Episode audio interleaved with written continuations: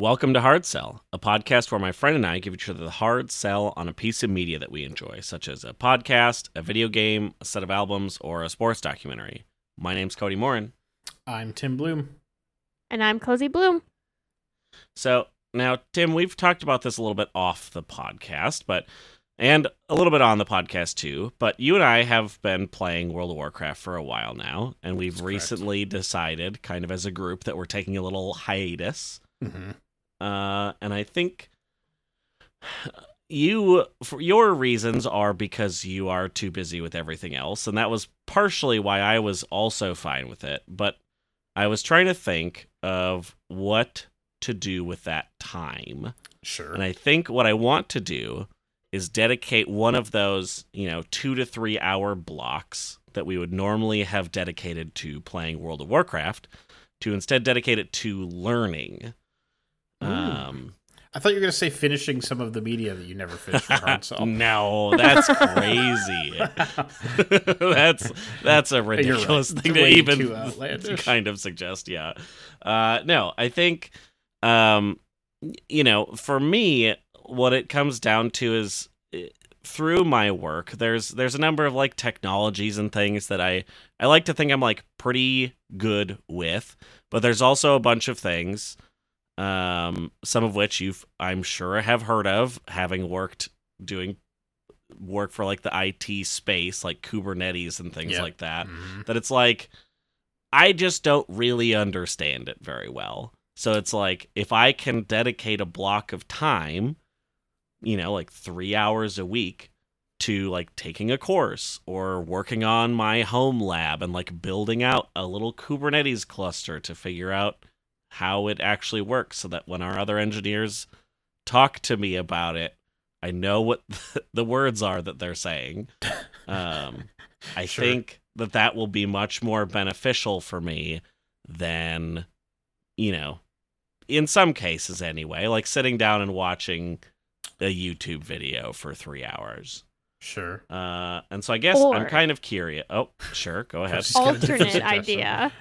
You could finish all the media you have said you were going to finish, and then we can monetize the podcast, and then you have a side hustle. Wait, how? Wait, how do Mm. we? What, we've skipped steps. How does Cody finishing the media make us monetize? No, we're the hand waving that part. I don't think that's important. okay, so this is the sort of like question mark profit meme. yeah. Yes. Cody finishes Yep. the list. Question mark profit.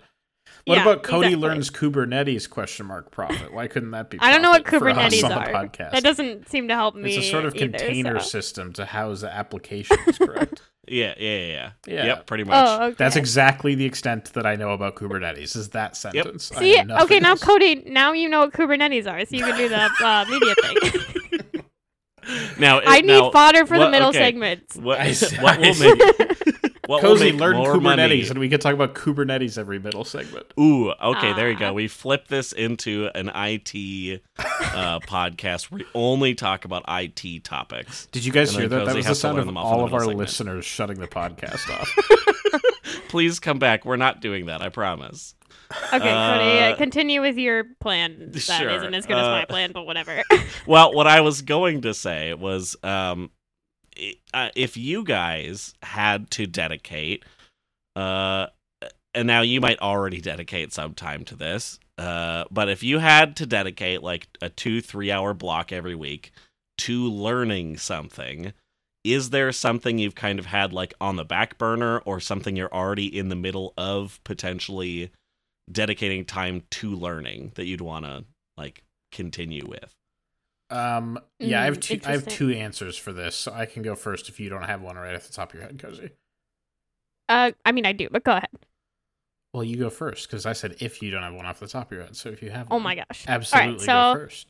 the things I'm I'm often have like an art hobby that I'm trying to like get better at. So usually it's a lot of like tutorials and stuff. Right now I have a like sketching. I bought like a collection of like 20 classes on like sketching, so I'm going through those like once a week. I try to do one a week. Um one cuz I bought it and I n- notoriously will buy art classes and then never finish them. So I'm trying to like actually use the art classes I buy. so and improve my sketching skills. So that's twofold, and I actually have been doing that. Um, I also want to get. I have a 3D printer. Um, I never have ideas of what to do with 3D printer, but I recently had like a handful of ideas of what to do with that. So, but I want to learn Blender, which is a Mm. 3D software. Um, that's like an open source 3D software. So usually I've used like SketchUp, but you have to pay for SketchUp now, Eh, Oh, or you you can use the browser version, which is not great. Um, and missing a lot of the functionality when I could just learn Blender, or I have also sort of learned Rhino, but which is another 3D one, but it everyone's using Blender. I should learn Blender. So that I want to actually learn Blender. That's what I would dedicate. Like if I had like a bonus three hours, like just to add it onto my week, I would probably commit it to that at least for now. Yeah, I feel like I there's been a number of people who I've seen saying that they are like learning like basic 3D modeling stuff and it's always Blender that they're using. Well, because Blender's free and open source, so it's Yeah. like you don't have to have a license for it, and it's probably gonna stay free. As opposed to like SketchUp started super easy, like they had a lot of functionality in the free version, and it wasn't that expensive, and then they just kept uh paywalling more of it and making the free version worse, and so now it's kind of because you used to be able to like download it, and there were just features you couldn't use, and now it's Yeah. you have to use it through a browser, which is like really annoying. Oh, that's super lame because yeah, I remember using it back when it was like a free desktop app and Yep, yep. it worked for what I needed it for, but that's super lame. Uh, but I still also use it because it's more free than other softwares I could Mhm. potentially use. Uh, but yeah, and I already know it yeah, as opposed to Blender. That's how they get you. Yeah. Um, the other thing I was gonna say is, uh, as someone who has bought many Udemy classes and then never finished them, I uh, I understand your art class uh problem. I getting a bunch. I'm a of part of doing uh well. like yeah yeah I'm a part of an art Discord group that I talk to people other people who do art stuff, and I am not alone in the.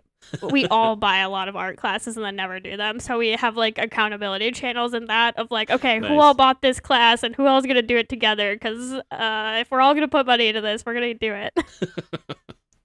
it's not a bad way to do it. yeah, That's the problem I've had when I've done little like learning things is that accountability piece of either I'm the only one and there's nothing, or there's like uh I did like a Coursera class once that was like 500 people, and I was like I, it's so many that I don't feel beholden to anything. Mm-hmm. Uh, so Uh, that's yours, cozy. Yeah. Mine, I have two. Um, one of which we talked about recently when you visited San Francisco, Cody. Um, I've been, I love soccer as discussed, and I've been interested in like soccer tactics and like soccer training and theory and things like that. And so if I wanted to learn something, I don't know exactly how I would go about doing that in a meaningful way. Like I looked into getting like coaching badges, which is like the certification system for like soccer coaching, but it's so you know, it's like soccer coaching starting at a youth level. So it's like learning drills and learning like uh how to how to set up and organize a productive training session. And that's not really what I'm interested in so much. It's more the like creating formations and like scouting more so than like actually coaching soccer. So if there was like a way that I could do that, that's something I would be interested in. Not Um, every coach in soccer is Ted Lasso, just jumping right in at the top level. I would say no coaches in soccer are Ted Lasso because it's actually not legal. Um, uh, yes, in, in in real life, Ted Lasso, uh, Richmond FC, that was the team from Ted Lasso, right? I think so. Yes. um, would have to pay a pretty sizable fine every single game Ted Lasso managed. Um, uh, because he doesn't have his coaching badges. But anyway, um, so that that's one thing. The other one that I have actually done a little bit, which is the Coursera course I took, was like philosophy. I'm like interested in philosophy and sociology like obliquely. I know enough to like be slightly dangerous. I know like big phil- philosophies and like systems. I understand what capitalism means more than most people uh who talk about it. I like terms like historic materialism like tickle my brain in a way that is interesting to me that it's other people shut their brain off. Uh so like I would like to know more than just the Cliff Notes versions of those. And so I've taken like intro philosophy and sociology classes and things like that. And if I had infinite time and infinite Adderall, uh, to which I didn't need to take it just for work, I would uh I would think about doing something like that. Nice. Uh, that's probably of all of these, I will say that's probably the furthest from my interest level, but that shouldn't come as a shock to anyone here, I think. Soccer tactics are closer than philosophy. Uh, I would say yes. I Fascinating. it All right, we're closer to football manager than I thought. Yeah, you're making we'll get progress. We'll get there. So, uh, but yeah, all of this I would say has been some uh, examples of really good ways to spend our time. Uh, but however, I feel like a lot of my free time ends up with me just being unable to decide what to do, and I just uh, pull out my phone and play games on my phone instead. Very And true. speaking of which, Tim, last week I pitched you on two mobile games, Slice and Dice and Tangle Tower. So I'd be curious to hear your reviews on both of them.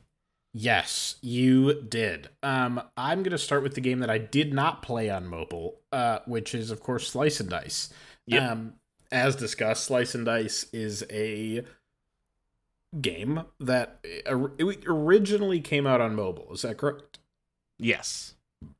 Okay, uh, as far as I know, that's I mean that's the only place I had played it. I didn't even know it was on itch.io. So I know actually it- don't I know which, it was which chicken or egg came first. Sure, it might have been simultaneous. Who knows? But it, at the very least, I played it on PC. It is a really like relatively simple premise. Uh, the premise is that you there's like no lore of any kind, at least that I found. Uh, there's no Yeah, now. it's it's just sort of it's an arcade game basically where you control a party of five adventurers from is it- it's like a roughly 20 different classes per five so there's like a a rogue type there's like a defender type there's like a barbarian uh like wizard and like a healer Yep. like cleric type uh, and then they within each of those like archetypes there are like 20 different classes or so each that you can like stumble upon and upgrade or side grade as the case may be um as you move along a run. Uh, and you go through these runs you go through these like runs of 20 level dungeons uh, where each character starts with a six-sided die uh, and on each face there's like a different action. So like uh a rogue might have a number of faces or like the fighter might have like a number of faces with attacks of different values and then a number of faces that don't have anything or don't do anything for you and then like a shield face that can like shield incoming damage or something like that. Uh the enemies work exactly the same way and so you your party well first the enemies roll their dice and pick figure out what their attacks are for the round and then target party members and then you roll your dice and react to that fundamentally and Mhm. either attack them and kill enemies or heal your people or shield your people or uh, anywhere sort of in between this type of like strategy game I have gone back and forth on. So there's a game called Into the Breach that people like loved from years ago that was that this sort of reminded me of where because it's it's rare that you find games like these where you have perfect information. There's no so often like I pitched XCOM, right? And what you're doing in XCOM is you're taking chances.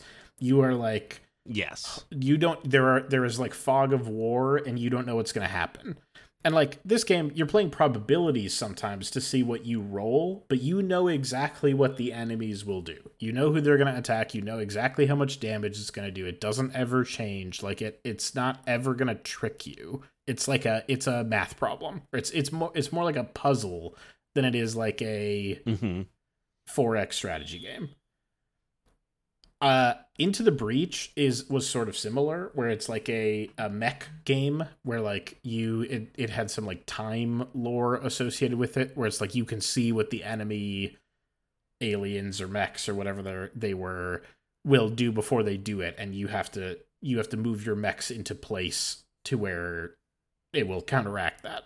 And this feels sort of vaguely similar to me into the Breach didn't work for me at all because it often felt like there was one or two optimal solutions. Whereas Slice and Dice, it felt like there were like a lot of strategies you could pick that were all dependent on both like what classes you happened to stumble upon as well as just like what you wanted to focus on and that degree of of flexibility alongside the like very specific telegraphed constraints uh, worked for me more than I thought it was going to uh, going into the game.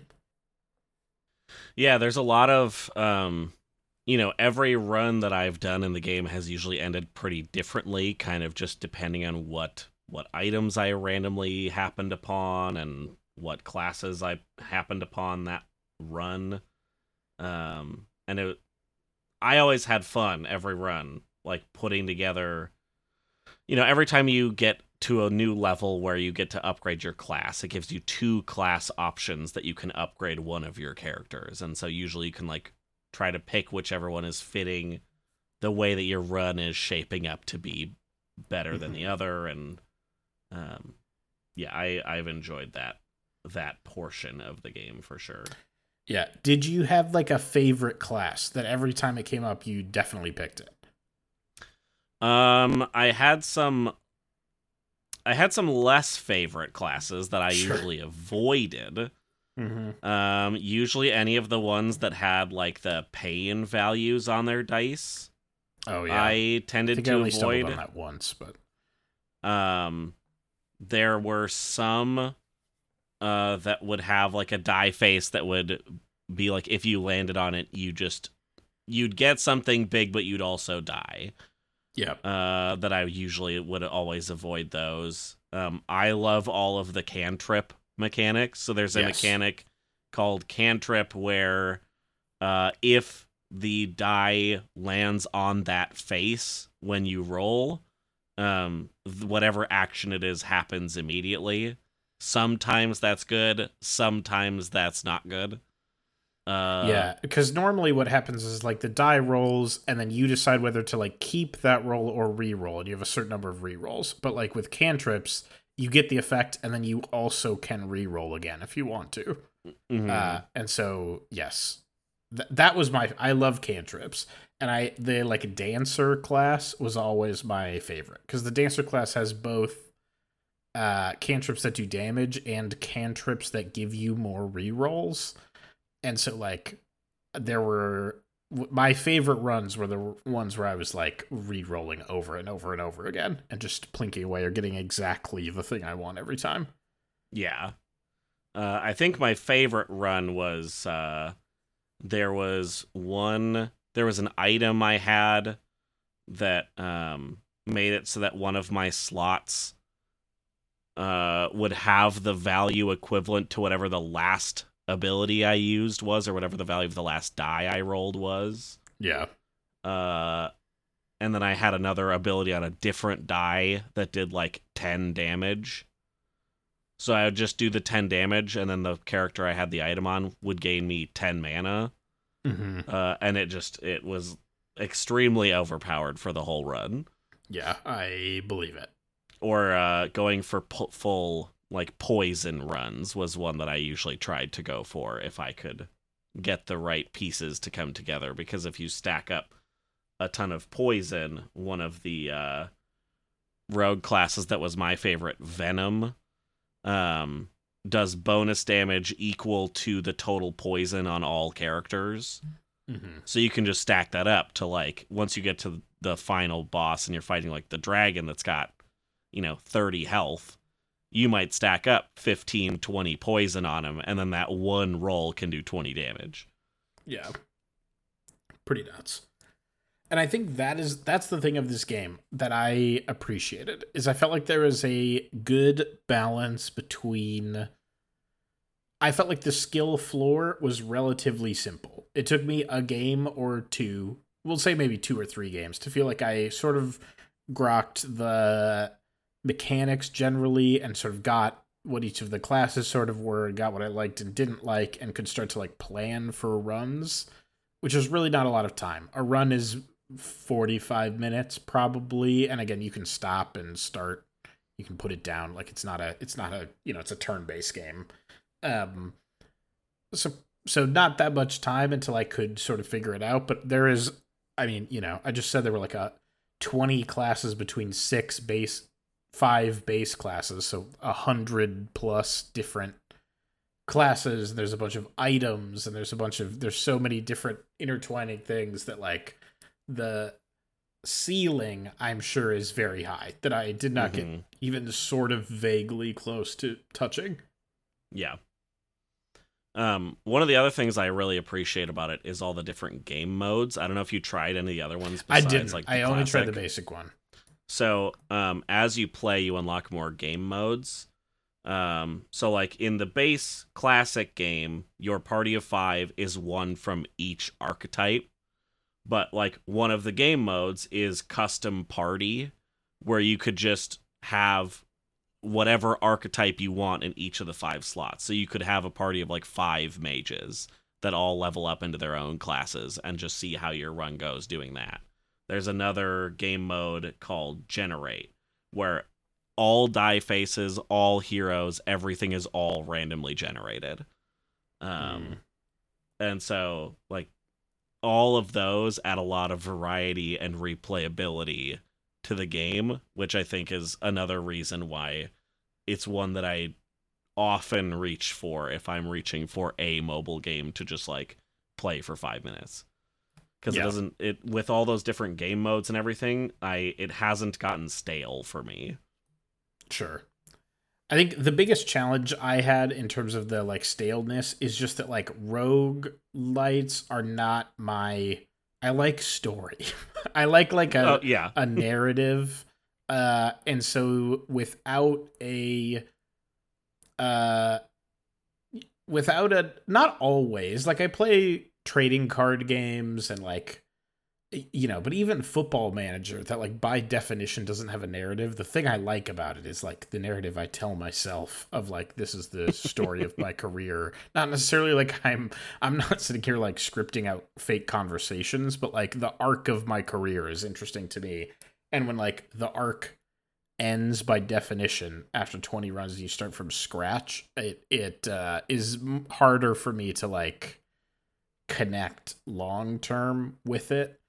Uh like yeah, like I just don't. It's just, it's sort of similar to when we were talking about the like puzzle gaminess of like uh World of Warcraft when you do like dragon riding races and things like that. Oh, of, sure. Like, there's I mean that's not exactly a perfect comparison. It's just really like roguelikes. I don't have anything against them. It's just not really like it doesn't tickle my brain and that like going for the perfect run or etc does not uh motivate me so much. Even if like these mechanics were relatively interesting and, and pretty easy for me to pick up it's never going to be like my favorite thing. You know what i mean? Yeah. And I think I think that's why this like this game for me fills a very specific slot of like yeah. I have five, ten minutes to do something on my phone, like while I'm waiting for something to happen, like sitting in the car waiting for Clara to get out of school or something Right. like that. And so, um, you know, It's it similar to, like, that Marvel slot where it's like, yeah, when something we like talked that about marvel snap before yeah um because you know i've tried other games like i used to be really into tower defenses um Yeah. and so one of the big and and i'm also have been into gacha games in the past and so there's a big one called arc knights Mhm. um that is a gacha tower defense game that anytime you look up like what's a good mobile tower defense game it's one that pops up. And i've tried it a number of times but like there's such a heavy focus on story and i just like i don't care about the story. I just want to like hop on for 10 minutes and do a map and then turn it off. Uh and it's like all of the story stuff just gets in the way for me. Mhm. It, it- like in the use case I want it for. So like a game like this where it doesn't have all of that and I can open it up and within 5 seconds I'm back in my match continuing right where I left off and then as soon as I need to turn it off I can just do that. It like perfectly fills that slot for me. But I can yeah, if you're if you're playing it more as like a I'm going to sit down for hours in a row and play this game, Mhm. uh, without any story to latch onto or any like uh anything to keep you strung along all like long term besides just like unlocking new classes Mhm. i can i can understand how that would uh how i like even i would probably get get sick of it Yeah, I do think that is where like not playing this on a phone is probably the Mhm. most detrimental to my experience because that's where the like I'm rarely at my PC trying to burn five minutes. You know what I mean? yes right Uh, so like I yeah, and I, I am curious because my thought while I was playing it was like a exactly what you just said of like I could see this being a good. Well, if I wasn't myself and I had more self control, because the problem is this: there were a number of times where I booted this game up with that intent of like. I was between work tasks. You know, I had I had 10 minutes before the next like work meeting or whatever and I was like, I'll just do like a couple levels. Um, it is hard for me to pull myself away from games like this. I'm the classic like Age of Empire, like just one more turn at like three in the morning yeah person.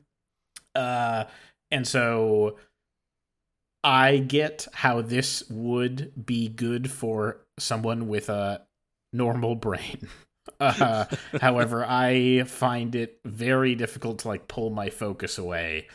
Uh, that said, the thing I was thinking about while I was playing this on PC is like there's a lot. Have you played this on PC in addition to phone or just phone?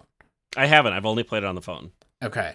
I feel like there's a shit ton of stuff going on in the UI. Like you've got five characters, you've got five die all rolling at once. You've got enemy die in the like intermittent between battle screens. You're looking at five different discrete die faces plus items plus like boons and stuff like that. I'm like, Yeah. I I don't know if I could like read or see all of this if it was not on this huge screen.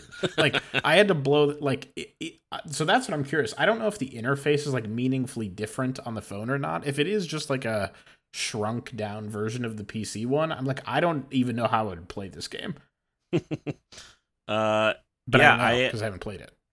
Yeah, it's I've never had any issues. Like it feels perfectly fit for a phone to me. Yeah. Um like there there naturally has to be a lot to like fill in to give you all of that information, but like it feels very seamless on the phone to me. Yeah. Uh to where like I've never noticed that as a detriment. It's also possibly like I suspect there's got to be some UI changes because there is like when when you go into the intermediate screen, like between battles, Mhm. what does that look like? Are you are you like scrolling through die faces, or does it put them all on the screen at the same time? They're all on the screen at the same time. How do you see that? It's got to be so small. well, what do you mean? Do you mean like when you're looking at your inventory and like yeah, when you're looking at your inventory and you're moving items around and stuff. You I mean, the thing is, is that like time.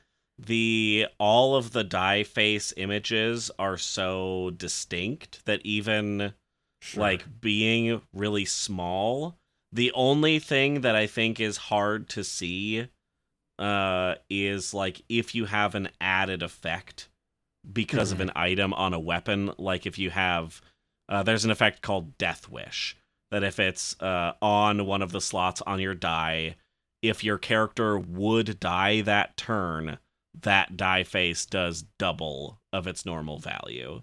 And so like some of those effects can like be harder to see cuz they're a little bit smaller just like really tiny in the corner of the die, but um you know, you're also generally holding the phone a little bit like closer to your face so it's it doesn't feel as small as it necessarily might be.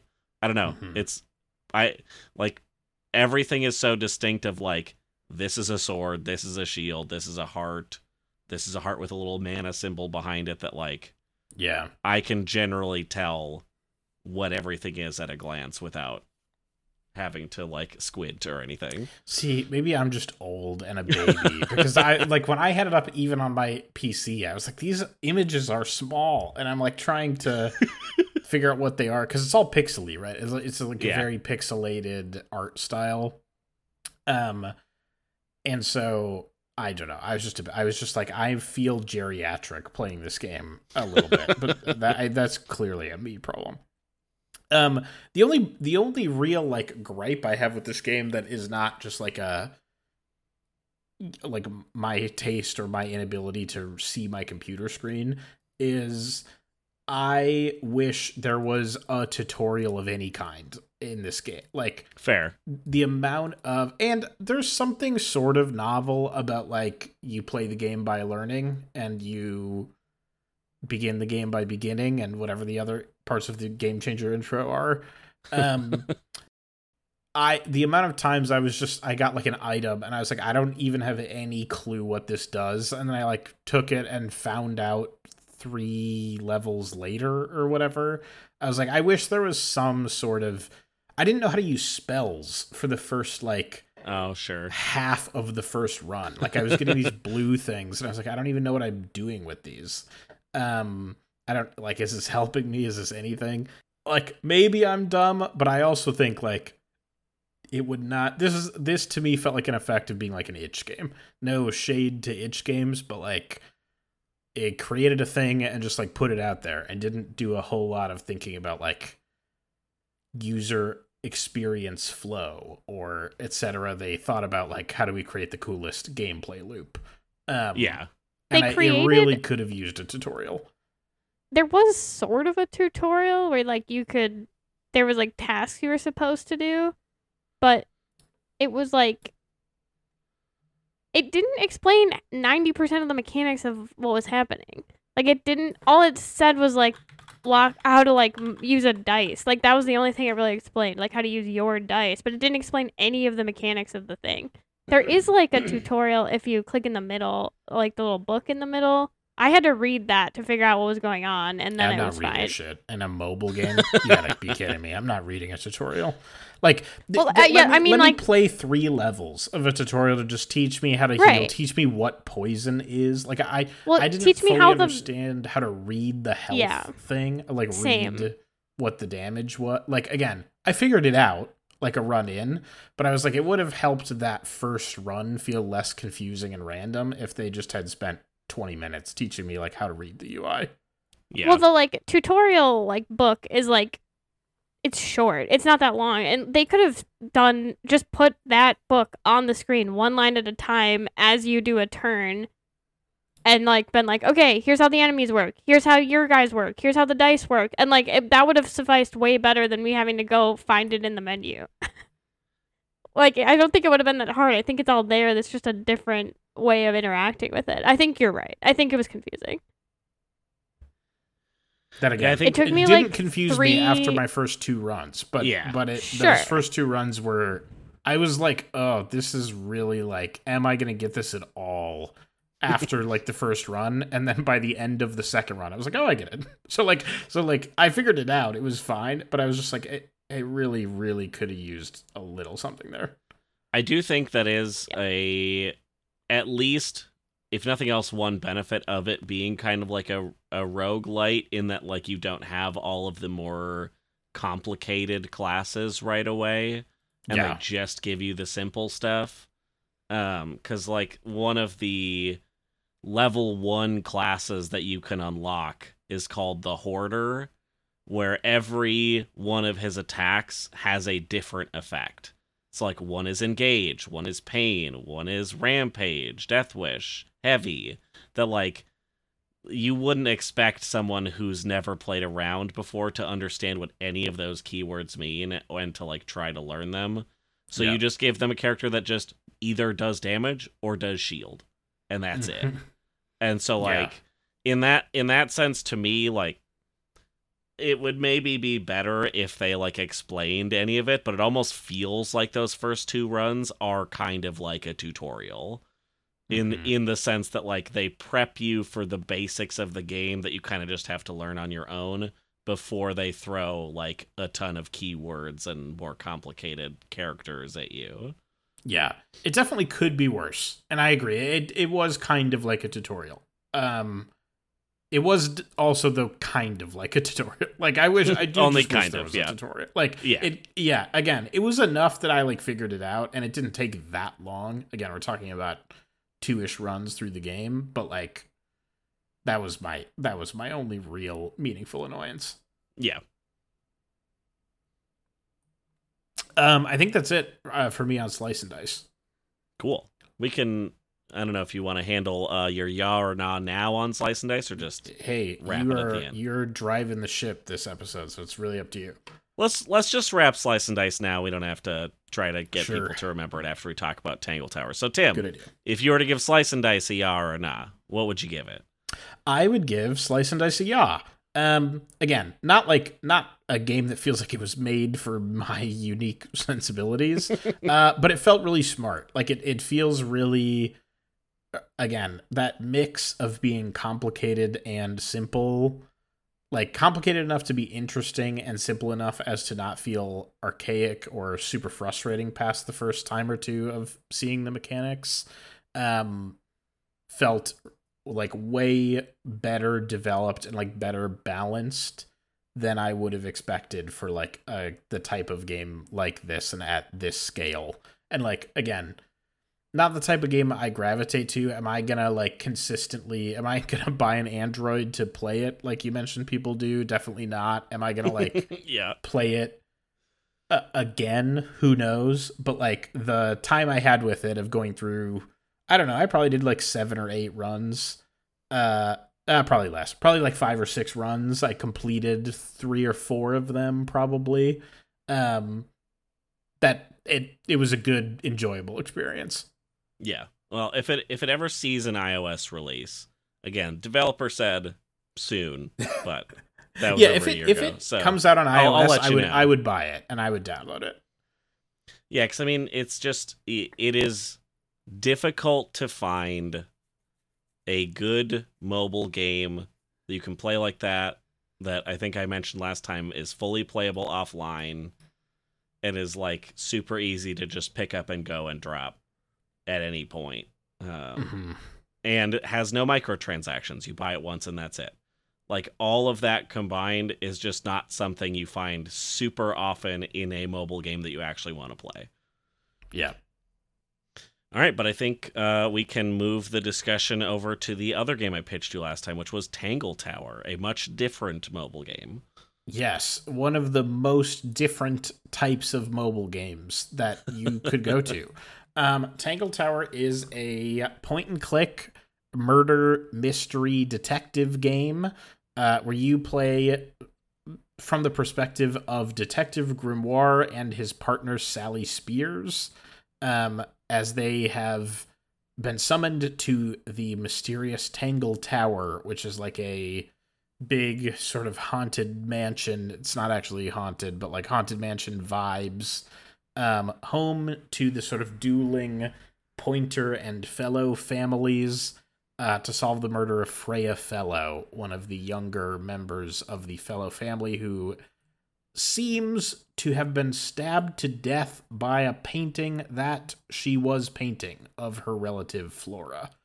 Um, and that is the game. You basically the the whole uh, extent of the game is you going from room to room, clicking on like as again you, you never like see you don't have like a silhouette. You are detective grimoire and sally spears simultaneously as you move from room to room um and you click on items and look at them and sometimes solve puzzles like unlock things or open an egg or do little sneaky like uh like classic puzzle stuff um or you click on people and ask them questions and you can either like uh ask them to talk about other people or you can show them items and evidence that you've collected and ask them to like opine about them or whatever and then once you have gotten sort of the magic item or the magic connection uh, Detective Grimoire and Sally will be like, hmm, this person's story didn't line up. And you can go like accuse them of something and kind of link, it'll like prompt you to link dots in certain ways. And as you do this, you reveal the mystery of what happened to Flora Fellow. Um, immediately, the thing that hit me is the thing you mentioned when you pitched it, which is that this quality is much more like an indie PC or console game versus a mobile game. And by quality, I mean like the table stakes quality stuff, like how it runs and like the art.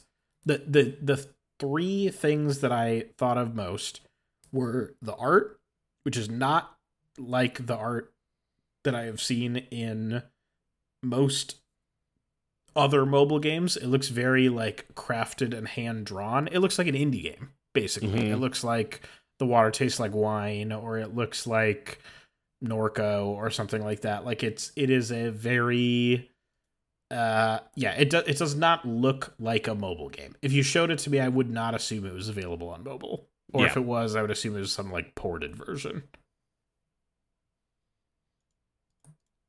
Yeah, and Uh, I think it even sticks out. Um, they have a couple earlier games, um, the in the like Detective Grimoire series. They have like an old Flash game from Newgrounds or something from Mhm. like l- late knots. Uh, and then they had another one called Secret of the Swamp. Um, that was their first kind of like more full fledged game. Uh, that came out in like 2014. Uh, Mhm. and I think the art style in this game is like miles ahead of either of those. I think it looks so much more polished and professional. Yeah, it looks good. It looks very professional, and it has a very. It reminded me. It's it's a little less distinctive. It reminded me of like a slightly more normal Supergiant game. Like Supergiant Sure. has like a such a distinctive art style, um, but like a, a slightly more generic Supergiant look is not that far off from this. hmm Uh, the other piece is the voice acting.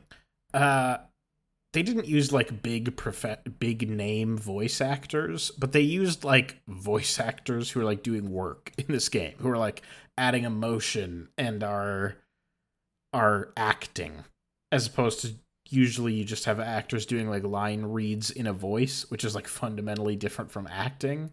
Uh, and I was like, this is good. This is like good voice act, not for a mobile game, but this is like a good voice acting throughout. Uh, in a like in a way that was surprising to me. Like I don't remember the last game that had as good of voice acting. It, it's like it's been a minute. Uh, and I felt like the the performances throughout were really strong. Yeah, like every character is very different, and I feel like you get like through the voices, you get a very distinctive like vibe and personality of the characters just through that. Um, that I think adds a lot to every character. Totally. Uh, the other piece of the music. The music is awesome throughout. Uh, there's like a again, there's different ambiance depending on what room you are in and depending on what you are doing. Music plays a a role in the plot. I'm gonna try to like stay away from really any plot details because I don't Mhm. think it's particularly germane to our discussion. Uh, and Yeah. it's a murder mystery, so anything that I really talk about is going to be a spoiler of some kind. Yeah.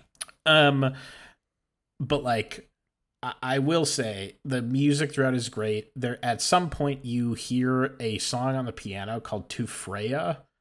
Uh, that is like legitimately awesome piano. music. Like not awesome, like it's technically really difficult, but it's like very, very aesthetic and very good in a way that I was like being moved by this piano. yeah, it's like a very mobile nice game. piece. Yeah. Yeah, and I was like, this. It was uh, surprising. Um, so I, again, I don't really want to talk about the plot. I don't really want to talk about the characters because the characters, if you're doing a murder mystery, the characters are the plot. Um, but I will say, like, they're fun. They're all stereotypes, right? Of like, you've got your uh washed up explorer you've got your like aloof professor you've got your like nerdy science person who doesn't can't interact with people you've got the quiet gardener like you've you've got they're all like stereotypes but the dialogue itself uh both in the writing but again i think especially in the voice acting is good enough that they're really all like charming and they're all fun to talk to and in a game where like a decent amount of it is kind of just like clicking through item after item after item, getting a character's take on it. Um, having the characters be fun to talk to is essential to whether this is a miserable or awesome experience. and so uh, I was glad that they they were fun to talk to. Yeah, and it's and it's not like they all just you know you ask them about a thing and they just answer it. Like they all kind of have their own different ways that they answer your questions and mm-hmm. talk about the things that you're showing them that adds some variety to to keep that from getting stale because yeah there are you know as you get later into it there'll be people you haven't talked to yet but you've talked to like seven people and have mm-hmm. like 25 items and so the next person you talk to you're gonna go through a spiel with them lot and then you're yeah. gonna just talk about every person and talk about every item and so like that would feel more monotonous if if there wasn't that variety between between characters. And i think the voice acting like we mentioned plays a big role in that too. Totally. Um i next note i had is controls are a little tough on the iphone. So i played this on an iphone point and click mostly fine. There were a number of times I like accidentally minimized the app or whatever. and this is the this is just the foibles of like playing this as a mobile game. Like games I don't like handheld games. We talked about this before. Like I don't prefer playing games in handheld mode. Yeah. And I still wound up leaving this game being like gaming is just better on a PC or like better on a console than it is uh, on my phone. Now that said, it wasn't too like I got through the game quickly. Like it was not that particularly difficult. Uh, but I've got fat fingers and I it, I uh there were times I was like getting annoyed pressing the wrong thing or like being yeah. again accidentally minimizing my app or whatever. Yeah, when I just replayed this, I played it on our iPad, and I feel like the extra like screen real estate for mm. a hmm. point and click is probably really helpful. Yeah, especially when you're like uh trying to look at a room and like pick out clues and things like that. Um probably would be much easier with a bigger screen. Probably. So if I if I was going to recommend this to somebody, I would say like if you want to play it on your phone, go ahead. Like it was a fine experience for me, but I think it would be better on a bigger screen, either an iPad or a TV or monitor. yeah, like kind. a PC or something that because you know that's the the origins of like point and click games would be on like older PCs and stuff that you know you'd point and click. Yeah. Uh, and so yeah, perfectly fitting on like a computer too. Uh huh.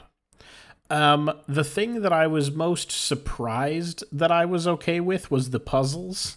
Um, mm.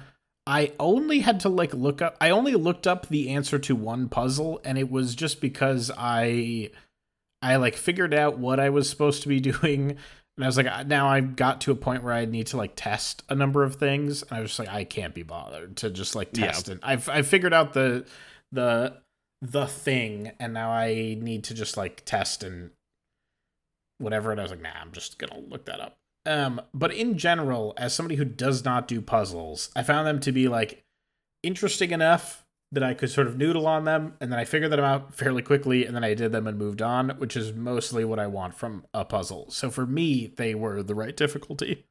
Yeah, there were some that I definitely had to like. I kind of got the gist of what I had to do, and I might I might know what puzzle you're talking about. Mm-hmm. Um, and I just had to like fiddle with it until I got the right combination. Yeah. Um, but yeah, most of them, yeah, not overly difficult. Just just taking long enough that I'm not like annoyed by it, but like you know some amount of puzzliness that I feel good about having finished it. Right. All right. Beyond the puzzles, um, I have two little gripes with the game. Um, the first is that I wish it was a little less linear. Like, there's a certain, it's not exactly linear. You can go to rooms in lots of different orders. Um, but that that thing that we talked about of like clicking, needing to like click through items until you find the one that like triggers detective. Um, oh god, I just blanked on his name. Detective Grimoire. Grimoire um, to like say, "Ooh, this person should ask this thing." There were a number of times where I was like, "Ah, this I want to talk to this person about this," and I, it like if this was a slightly higher budget game, uh, there would be a little more like text input, or there would be a little more like. I I wish I wish there were there were a number of times I was like, I really want to ask this person about this thing, and then you know, two hours later, I was able to but I was like, I I already knew that, cl- like I already knew that Yeah. thing, uh, and to that level, I think it it's not, uh, it falls a little short. Yeah, definitely a number of those times, or like, um, just kind of like weird continuity things where like you'd ask a person about a piece that you already knew everything about, but your detective is talking to them as though they don't know it. Yeah, Um, yeah, it's all stuff that you know in a big, big budget game it's all kinds of things that they could probably work out in the logic, but like, um, also more difficult probably in a uh fully voice acted game to then have to record all of those additional lines for all of those different cases. yeah, So, for sure. You know, can understand. Yeah, yeah, I, I get how it happens, especially of a game of this size. But that was my, that was my only real like frustration while playing the game. Yeah. Um, the other piece is again without talking about the plot. I think the end sucks. like I Yeah. I think the, it fair. sets up this sort of interesting story about like these two families that are have this sort of rivalry but are also kind of intertwined in different ways and there's some weird stuff going on with the house and like without spoilers where it lands is just sort of like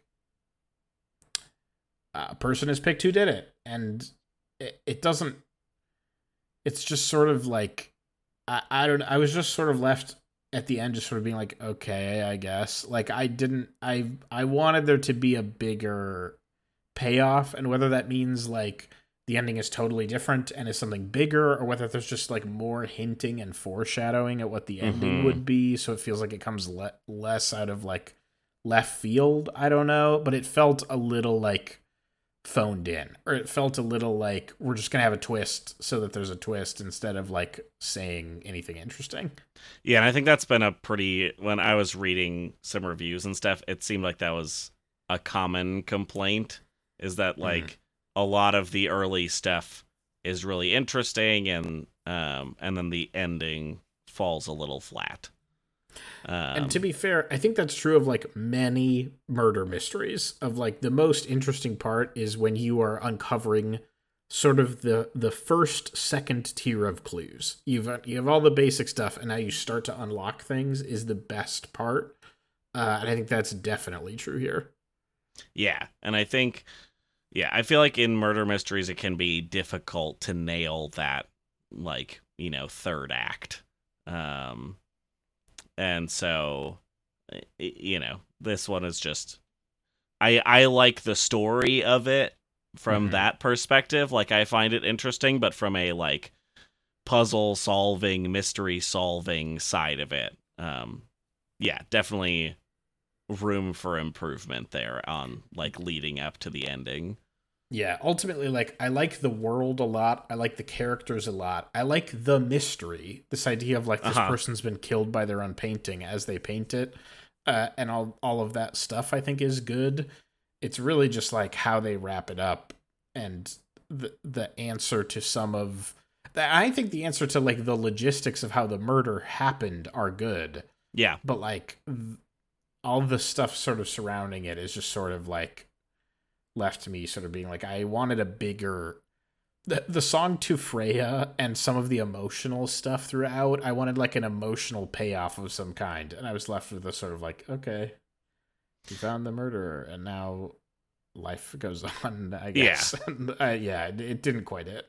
Yeah, and it's not like uh um you know, you've been finding all these clues and everything the whole time, but the yeah, it ends just kind of like a 10 minutes of like here's what happened and Yes. not and which like some of it you could have worked out in your head, but as far as like who I guess I didn't really no, uh, I didn't either. I even mean, on I- even on a replay I I did not remember.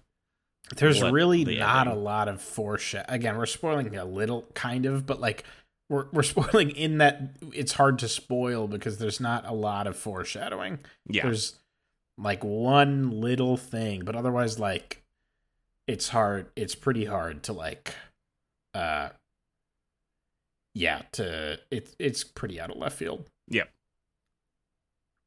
Um, those are my big thought. Without like going deep on characters or deep on the plot or anything like that, I think those are my big Tangle Tower thoughts. Yep, and I think that's I think that's fair because I mean the game is also not very long. Um, no, I'm guessing it took, me- you the probably how around. long to. Yeah, the how long to beat was like five to six hours. I think it took me more like three to four. Like it, Yep. it was not long, and I did everything there was to do. I think. Yeah, I think I was right around four. Um, and I got you know all the all the items, all the people, all the achievements, all that stuff. Um, Yeah. in that like four hour playthrough. Yeah, it's it's pretty quick. So Mhm.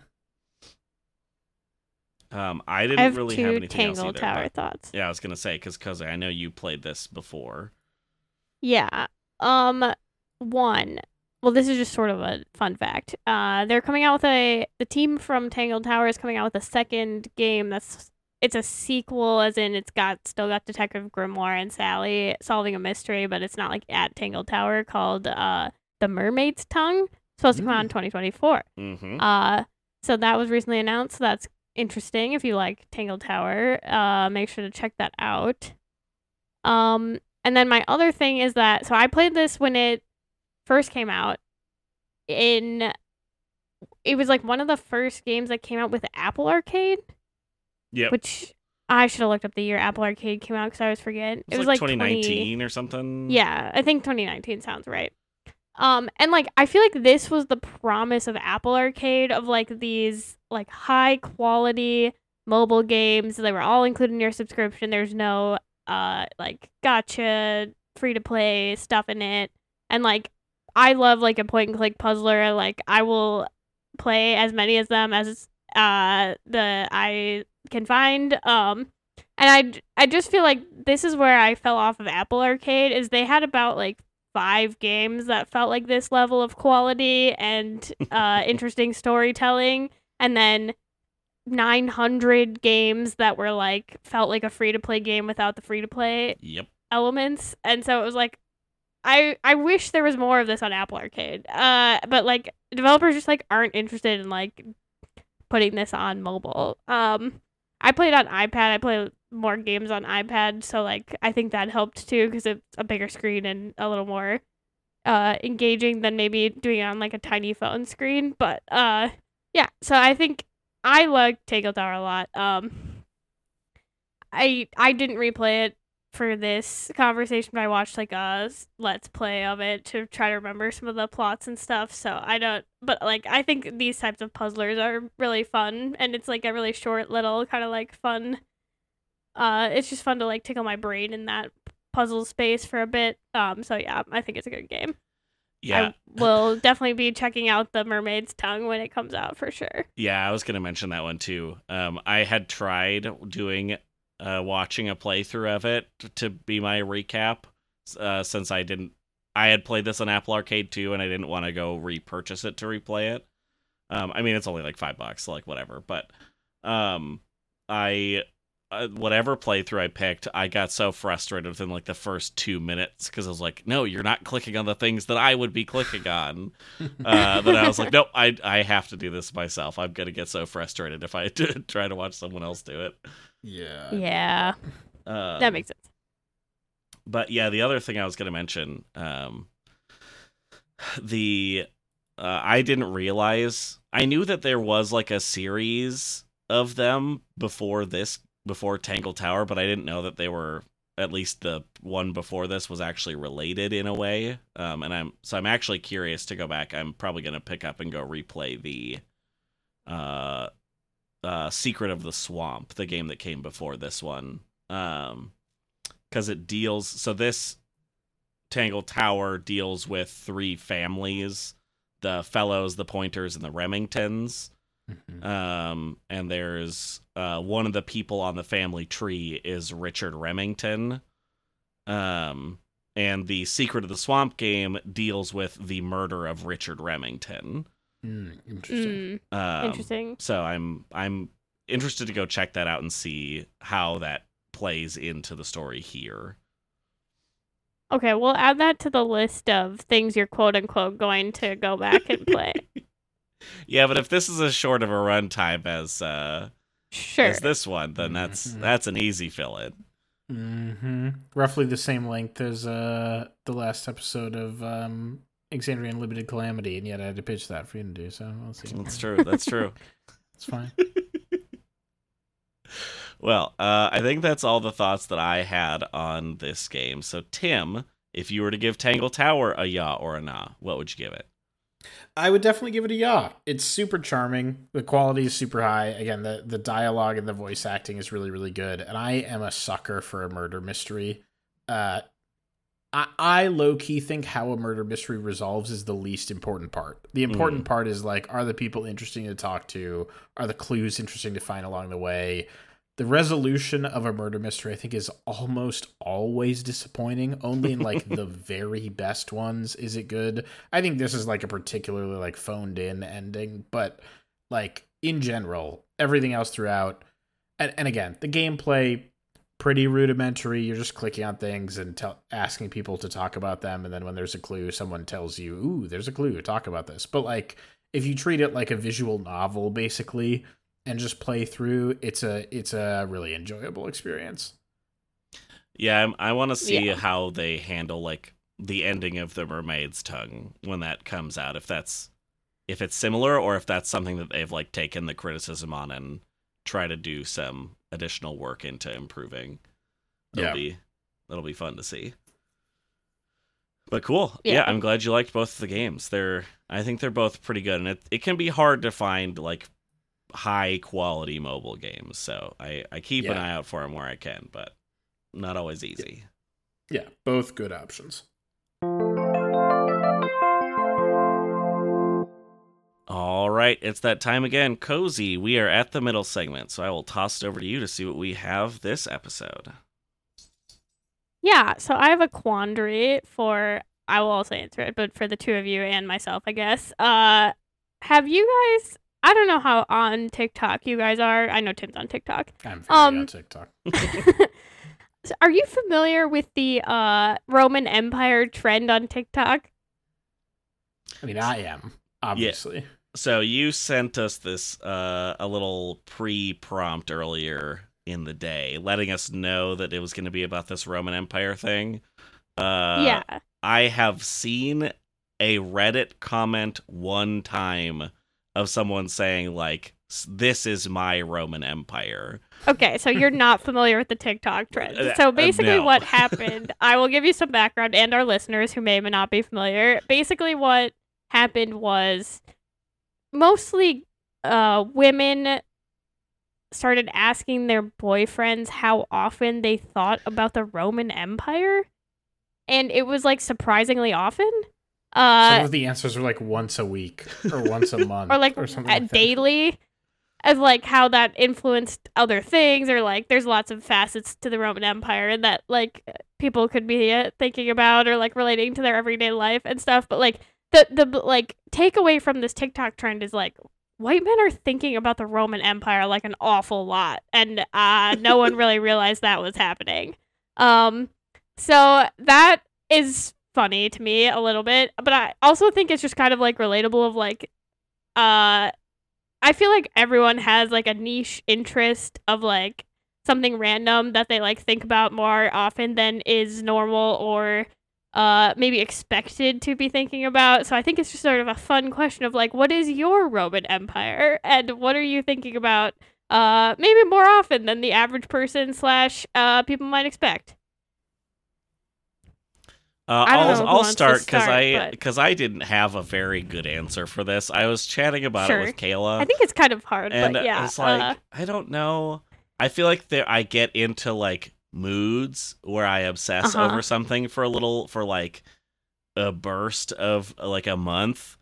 Uh, you know, this whole I mentioned in the intro this whole learning thing and like me doing my home lab.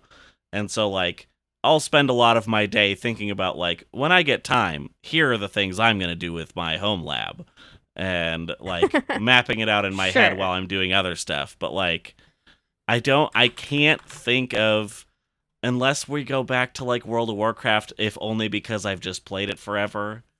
That is Yeah. that's like a Mhm. thing that is recurring throughout my life frequently that is like ah, I can't possibly forget about um, you know, the Battle of the Bulge or something like that. Uh, first first war battle that popped into my head. So, you know. A classic. Yeah, of course. A classic. Uh. That was a Uh, joke. Sure. Um yeah, I think I think that makes sense. I have a few options. Um Mhm. One is Timothy Chalamet's pre-fame internet presence. Um Timothy Chalamet, you all may or may not know, was um he's been described as like the one straight uh, white boy theater kid who like hooked up with all of the girls in high school. That Uh, tracks, yeah. Yep, he. there are so many videos of him in high school of like talent shows, like rapping. There's like a very famous uh talent show video of Timothy Chalamet from high school rapping a Nicki Minaj song.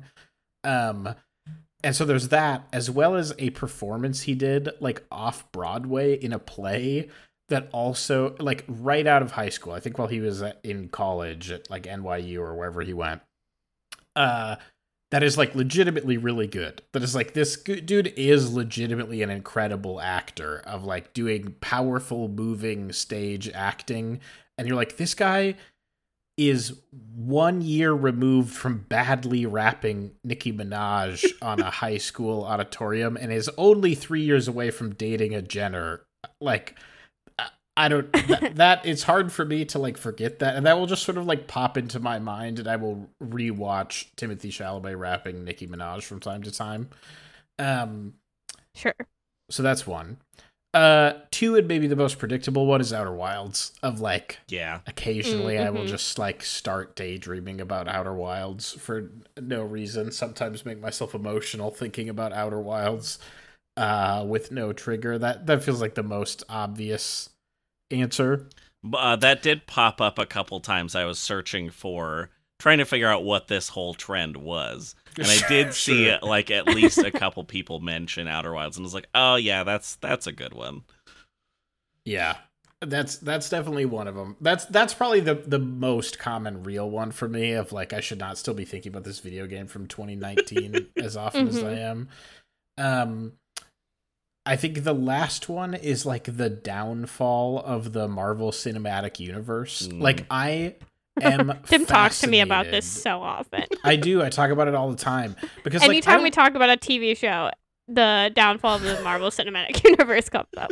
it's just so it's fascinating from a like production perspective to me of like and I haven't seen most of the new Marvel stuff but that's that is my point that's what's fascinating to me is like I was a person who was like seeing I watched all the ad on TV shows I watched all of the stuff I watched every single movie usually very shortly after it came out always in theaters and I just like fell off the MCU hmm and it seems like I was joined in falling off by about half of their viewer base. yeah. Yeah. And like it's so I think there are so many we don't like I don't want to go on a rant about the MCU right now, but it's because I don't really know. Like I think there's I have theories, but like there's so many things between just like some of the movies have been bad to like some of them don't have characters people like to just like has the culture just sort of moved past this like are people burnt out on these movies i think it's sort of all of the above but every time a movie comes out and it gets panned it's i like cannot stop wondering like is it pan is it bad or is it we don't like these types of movies anymore. And like Yeah, it's like the culture is kind of over the formula a little. and I, again, I think it's both. I think I think both the newer movies probably are worse and more formulaic, and also people just don't give these movies the benefit of the doubt they used to give them. But like Mhm. every single new again i haven't i don't watch these anymore and i really don't have a des- i don't hate them it's not like i it's not like i started watching them they started getting bad and i was like i'm done with this it's like they came out with the last avengers movie and i was kind of like all right i think i'm done like i just don't i think i'm done Everyone's- Burnt out on Marvel. Yeah. i was i was just like i got what i wanted from this and i don't Yeah. need any more from this and like i i, I uh, to a certain extent, I was like, I kind of feel like I aged out of this a little. Not that like it's image, you know. I watch Star Wars shit. I'm not trying to like shit on Marvel, but like, I was like, this was the thing I was interested in in high school and college, and now I'm 30, and now I'm have paying attention to other things. I don't know. It's but but it's also like that didn't happen to me with Star Wars. I'm still interested in Star Wars. So what is different about how Disney has treated Star Wars versus how Disney has treated Marvel. And like that it's that like from a business what movies are we Mhm. making? How are we promoting it? What are the tie-in pieces that like you know, that drive the cultural conversation different around like Star Wars or other big properties versus Marvel that I that is uh I'm constantly thinking about. Yeah, because like I think um for for us, I think it's been burnout because I mean I was still excited at the end of you know the Thanos arc to see where they Yep. would go from there, and so we kept like watching the movies and stuff, and then they started doing all the different Disney Plus shows, and Mm-hmm. it's just like there were just so many of them. We watched the first three they put out. I think two of them I've pitched you for the podcast. Two Yeah. of those first Mhm. three, and then past those three, we haven't watched a single one of the shows. Still haven't watched the second season of Loki. Haven't seen the newest movie that came out. I think the Marvels, maybe. I think Um, so, but like, like- that movie came and these movies like come and like even initially when those first couple movies like the Eternals came out, they came out and people were like this was not very good. But it still like drove a big wave of conversation. I Yeah. felt like the Marvels came and went and didn't do anything. And Yeah. like no one talked about it or saw it. I'm like, Yeah. That's crazy. Yeah. It's crazy how this was like the thing in culture just like a couple years ago and it feels like I feel like Game of Thrones is bigger today culturally still with House of the Dragon than like Marvel is now. And that's great. If you would have told me that was true after the last season of Game of Thrones, I would have not believed you. Like that would be I don't necessarily mean in revenue, but I mean in terms of like influence and how it drives culture. I think that's that's why like they they took such a huge L from such a position of strength and it's fast and it it's just so interesting to me. yeah. Mm-hmm. Yeah. Okay, so is that all of your potential options, Tim? I mean, I could Roman go Empire? forever. There's so many like you know me. I'll go on a rant about anything, but I Sure. I uh those are the 3 that I thought of. Okay. Um, I think for me, sort of why it prompted me to make this the middle segment. Um, I think maybe climbing documentaries are my Roman Empire. Yeah. I watch an absurd amount of climbing documentaries, rock climbing to be clear. Mhm. Uh I think they're interesting. I don't know what it is about them. Um I so the most like famous ones are Free Solo. Um and then probably the Dawn Wall, which are both on like Netflix. They're pretty easy for people to find and uh Alex Honnold's Free Solo was like super famous. Um I recently discovered that um the Red Bull TV website has the entire uh it's called Reel Rock series, which is R E E L Rock. Uh like a TV film pun on there, uh which is just like a series of 20 minute cl- rock climbing documentaries. Uh so I have been watching those uh since I found that out. Uh ev- I don't know, at least a couple a week. Uh, because I don't know why it just like it. Watching people rock climb is mesmerizing. Uh, the way they like documentary in this is also fascinating to me. Uh, because it's always there's like I'm seeing the formula now, but it's always uh one specific climber who was like the one of the best rock climbers of his time, uh telling you why the place they are going is like the next frontier of rock climbing and like there's about 20 next frontiers of rock climbing in case you were wondering. Every documentary is about a new next frontier of rock climbing. Uh and then it's like someone trying to achieve this like no one's ever done this rock climbing in this specific way in this specific spot in this specific uh or like this is the youngest person to ever do this or this is the first woman to ever do this or Mhm. this is the uh whatever because like that's how rock climbing is evolving because like a lot of it is like like the climbs that people know have been done a million times so like the only thing to do now is to like do things that are harder or more original or in places people have never been. So uh anyway i just find it endlessly fascinating uh the characters. I'm like learning who these like people are in this community who like the big climbers are and it's just fascinating to me i got really into climbing in the olympics anyway so yes rock rock climbing is my roman empire i guess Have you gone out and gone rock climbing, Cozy?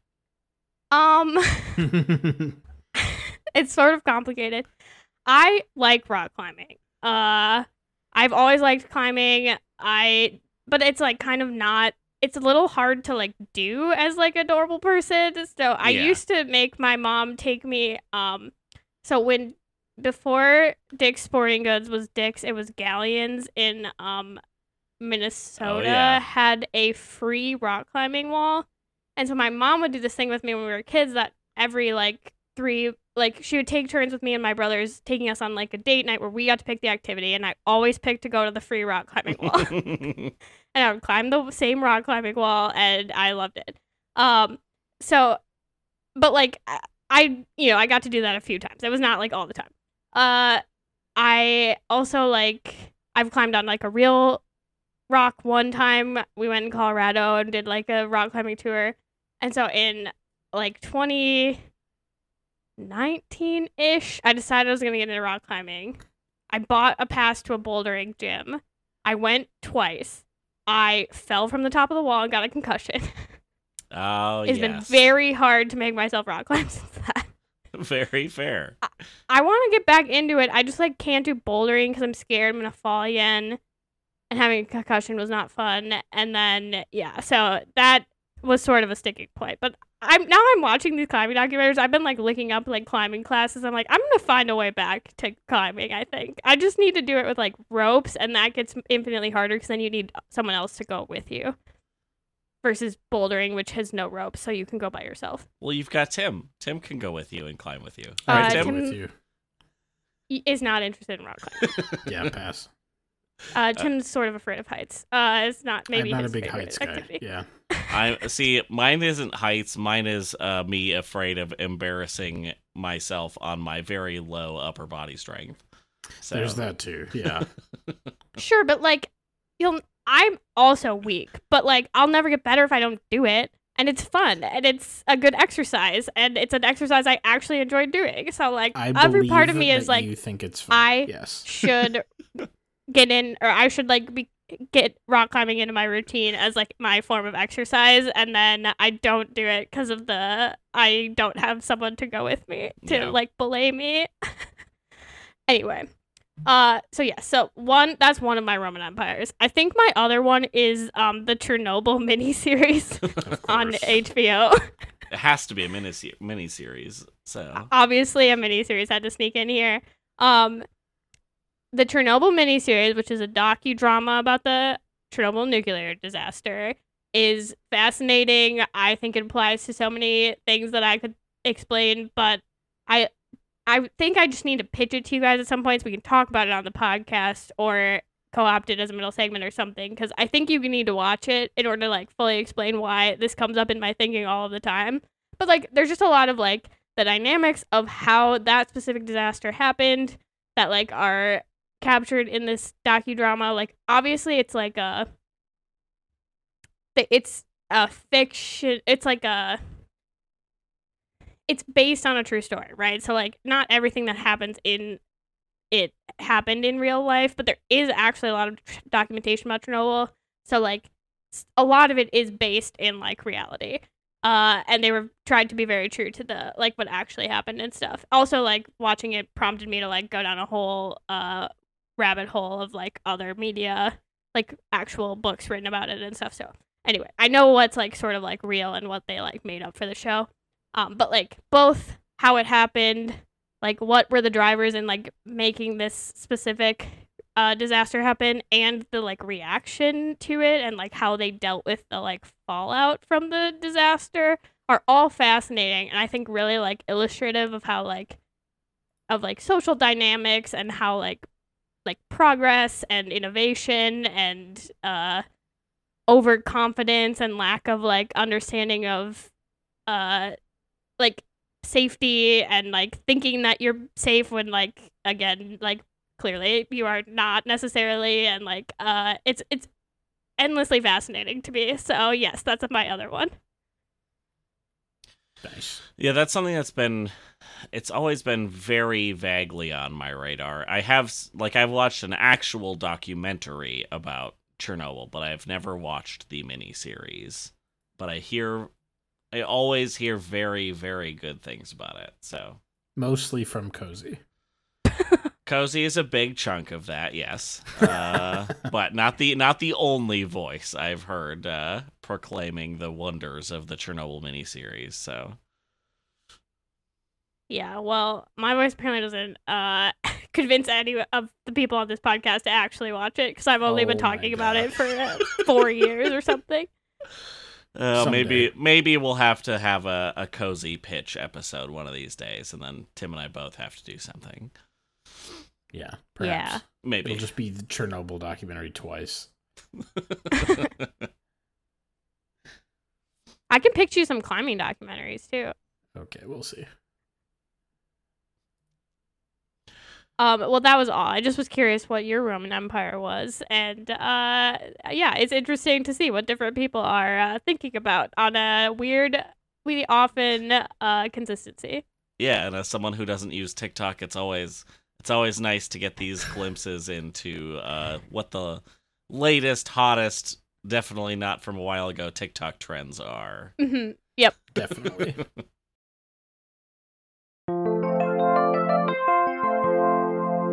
All right, Tim. Now it's time to toss it over to you. What do you have to pitch for me this episode? yes. Cody, I often pitch you dark, deep, and dramatic, the triple D uh, sort of trifecta of pain in media that, that I enjoy often.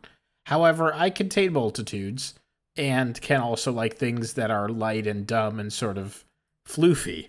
Okay. And so I figured I would mix it up. I feel like I've been hitting you with a lot of intense things recently. Um and so I figured uh I figured let's let's uh let's lighten it up a little bit with something a little more straightforward and something that I think I very strongly suspect will be up your alley. okay. Um and you may have already seen. Um Cody, have you seen the Netflix uh sort of action comedy movie Bullet Train? Uh, I have not. I do believe I have. Um, I've seen trailers for it, and I was aware of it when it came out. And it was like one of those things where it's like it. I feel like I would like this, but then just never got around to watching. Nice. So this is a recommendation from my father. Shout out to dad if you're listening to the podcast. He uh, recommended this to me a while ago. I'm gonna be honest, I forgot about it. And then when we were in town for the holidays, we watched like the first half of Bullet Train had to stop. Uh, I finished it back at home. And uh, he was right. It is an enjoyable movie. It's not the kind of movie I normally would watch, but I enjoyed it and I think you're going to like it. Um, the cliff notes on Bullet Train is it came out just like uh, two years ago. It's it feels like a relic of like Netflix past. There was a time where Netflix felt like every week they were just like giving famous actors and directors a bucket of money to do like weird shit and that has mostly gone by the wayside and now they're just like giving people no money to do shit um Uh, but Bullet Train is an a- American action comedy film directed by David Leitch, who is the co-director uh, behind John Wick, the original John Wick, Oh, okay. and was like a producer on a lot of John Wicks. And then since then, he has he like so he was a co-director. He wasn't credited with directing John Wick, but he was like a the partner of the guy who was directing it. And he has now switched to be focused on like action comedies. Uh, most relevantly, he directed Hobbs and Shaw, Deadpool 2, Violent Night, which was that Christmas oh, sure. violent movie, and then Bullet Train. So that's that is uh that is who we're dealing with here. Okay. The plot, in so much as there is one, is Brad Pitt. Basically, what this movie is is what if we took every trope of hitmen in movies. So you've got your tired veteran who's on one last job. You've got your angry father who's out for revenge for someone who hurt their child. You've got your like uh South American uh like drug kingpin hitman who's who's also out for revenge. You've got your like innocent uh girl who seems nice who secretly is an assassin. You you you have like Yeah. mashed all of these tropes together. Yeah, you've got your two sort of zany British assassin comedy duo.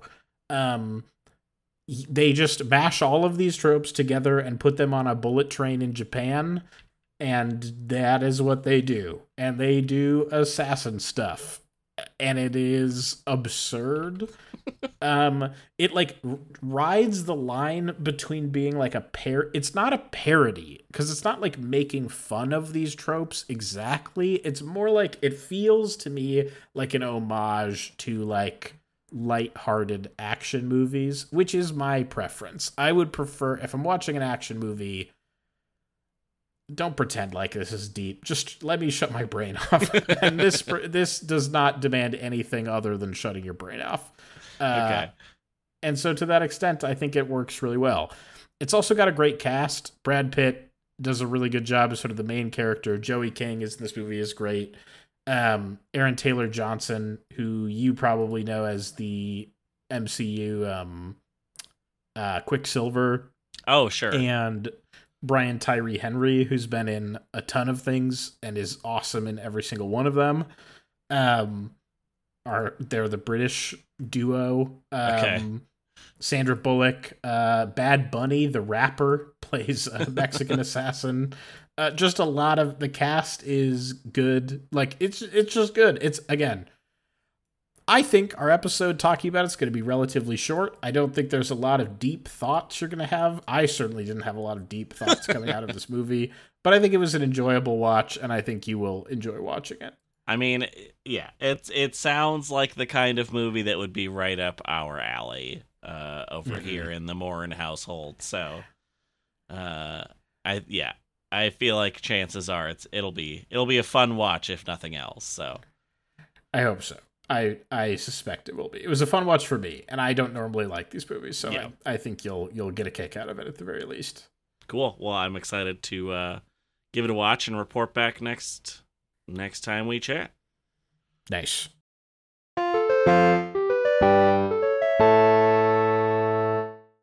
Thank you for listening to this week's episode of Hard Sell. Remember to drop a rating and a review wherever you find your podcasts. You can follow us on Twitter at Hard Sell Show, where we'll announce that we are going live on Twitch, uh, where we Tim will still continue to stream with Kyle playing Baldur's Gate 3 on Saturdays at noon Pacific, and Cozy will continue her streams of KOTOR 2 on Fridays at 6:30 p.m. Pacific.